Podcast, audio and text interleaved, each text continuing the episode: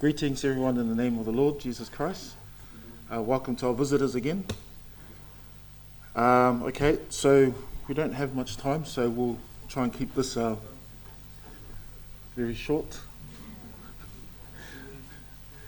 So, if you have your Bibles with you, if you wouldn't mind turning to uh, Luke 10,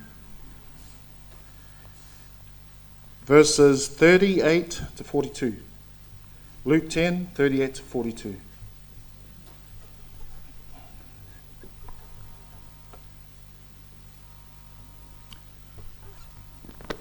Now, as they were traveling along, he entered a village, and a woman named Martha welcomed him into her home. She had a sister called Mary, who was seated at the Lord's feet, listening to his word. But Martha was distracted with all her preparations, and she came up to him and said, Lord, do you not care that my sister has left me to do all the serving alone? Then tell her to help me.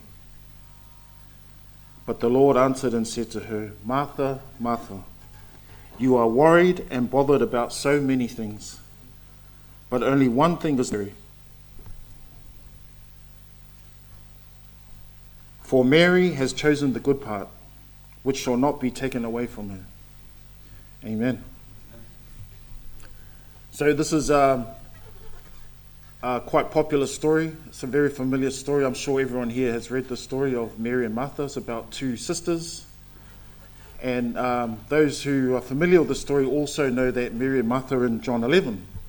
So, John 11 is Mary, Martha, and Lazarus. So, Jesus raised Lazarus from the dead. So, that's where they're. They're in a few other places as well in the Bible. So, these siblings are actually considered close friends of Jesus. Jesus mentions in John 11 that he loves Mary, Martha, and their brother Lazarus. And so the chapter begins with verse 38. Now, as we were traveling along, as they were traveling along, he entered a village, and a woman named Martha welcomed him into her home. Now, Martha and Mary, they lived in a town called Bethany. Now, Bethany is a place just outside Jerusalem. And this is also the same place where Jesus raises Lazarus from the dead. Verse 39 She had a sister called Mary who was seated at the Lord's feet listening to his word. But Martha was distracted with all her preparations, and she came up to him and said, Lord, do you not care that my sister has left me to do all the serving alone? Then tell her to help me. Now, I want to focus on verse 40, where it starts off with, But Martha was distracted with all her preparations. Now, if there's anyone that knows anything about being distracted, it's me. So, I'll tell a little story about being distracted. Uh, when I was at high school, um, our school reports used to come in the mail back then, and so every year I used to intercept the mail so my mum wouldn't get it. And this one time I came home and it was too late. My mum already opened it and she was reading it. And then um, I just came in and she goes, Oh, what's this? And I said, How come it always says every class I had distracted? It's either Pili was distracted or Pili was distracting. And I said, Mum, that means uh, it means good. Because her English is not that good, so it means that I was interacting. it's another word for interacting. So to this day, she still doesn't know.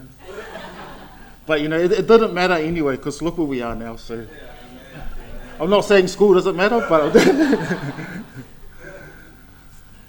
yeah. So what was Martha being distracted from? Well, verse 39, it says that she had a sister called Mary who was seated at the Lord's feet listening to his word. So we can see Martha was distracted from sitting at the Lord's feet listening to his word. So, what we're seeing here, church, is a great example of being busy. Some of you might think being busy is a good thing, which it is to a certain degree. Because we live in such a fast paced life that we tend to have a distorted view of what our real priorities should be. How many of us can say that we use our time wisely? How many of us can say that we prioritize what is important in our life? What is important in our lives? There's a real danger in getting too busy. Not only can it affect our family, but it can affect the most important aspect of our lives that is our relationship with Christ. Now, if you're too busy working, what time do you have for your kids? If you're too busy working, what time do you have for your health? If you're too busy working, what time do you have for God? Now, I'm not saying don't work because then we'll all be unemployed. But I am saying to get your priorities accurate. And this is exactly what Jesus is talking about in this story. Now, I knew a guy back at school. He was a good friend of mine, and he was a very gifted guitar player. And he finished school and he married and uh, met a young woman, and they got married. And so they served in a church for like five years. And this was his dad's church. And this friend of mine, he, um, he served with his whole heart to this church. He committed himself youth. He was the youth pastor as well, and he was also the youth leader, um, and he was worshiping in the band as well. So it was full on Monday to Saturday, and then Sunday church. So he had no time for anything else. During that five years, him and his wife they grew apart, and it was very sad to see because they were childhood friends. They got married together, and now they ended up being divorced.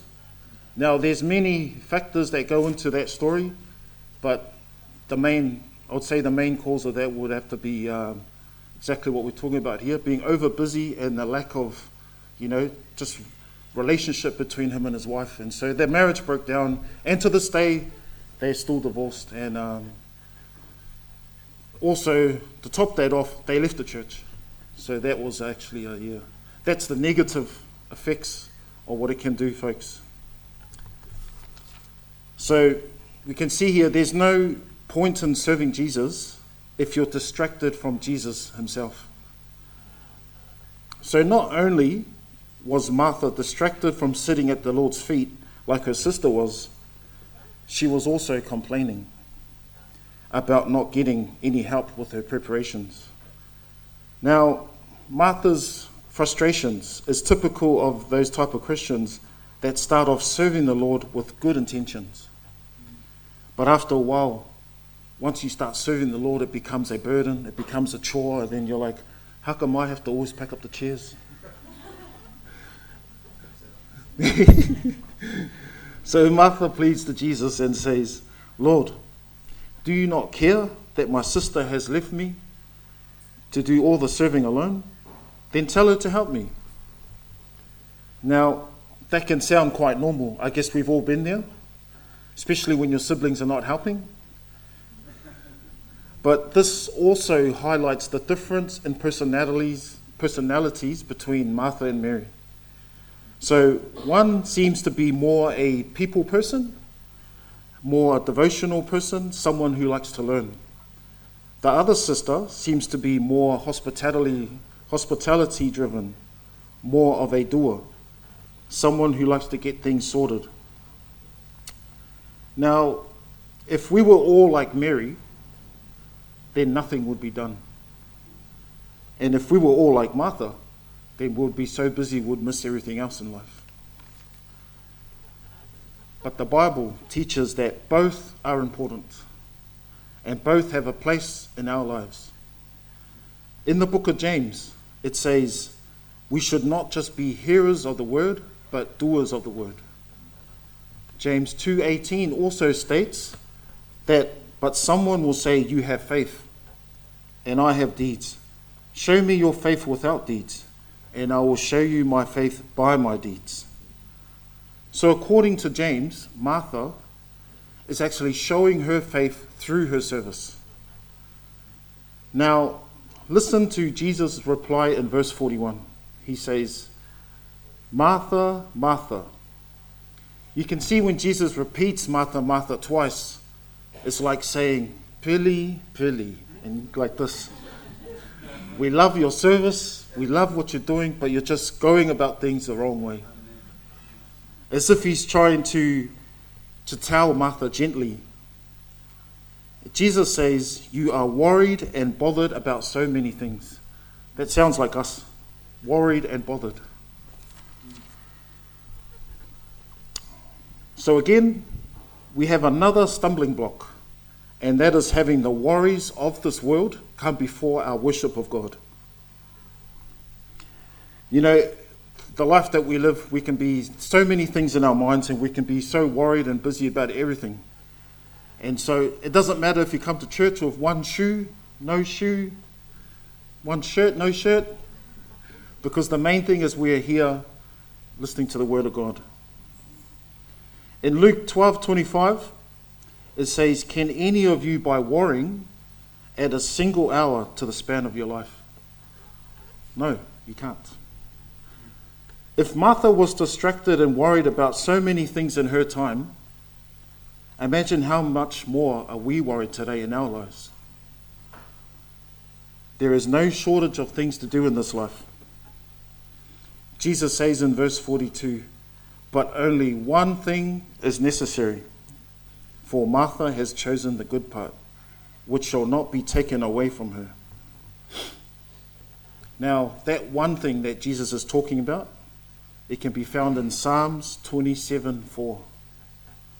It says, One thing I have asked from the Lord, that I shall seek, that I may dwell in the house of the Lord all the days of my life, to behold the beauty of the Lord and to meditate in his temple. These are the words of David. And David is looking for that real relationship with Christ. This is the one thing that should be prioritized in all our lives. Now, Mary is not just a good example for women.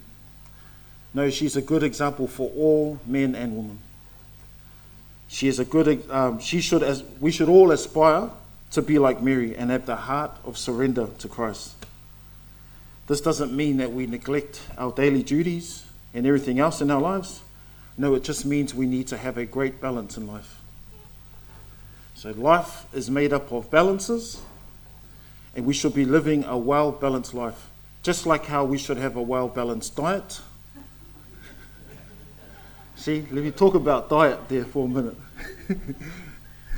if you eat too much green, you'll be sticks. If you eat too much meat, we need to keep it in the middle, okay? The meat should be the size of your palm.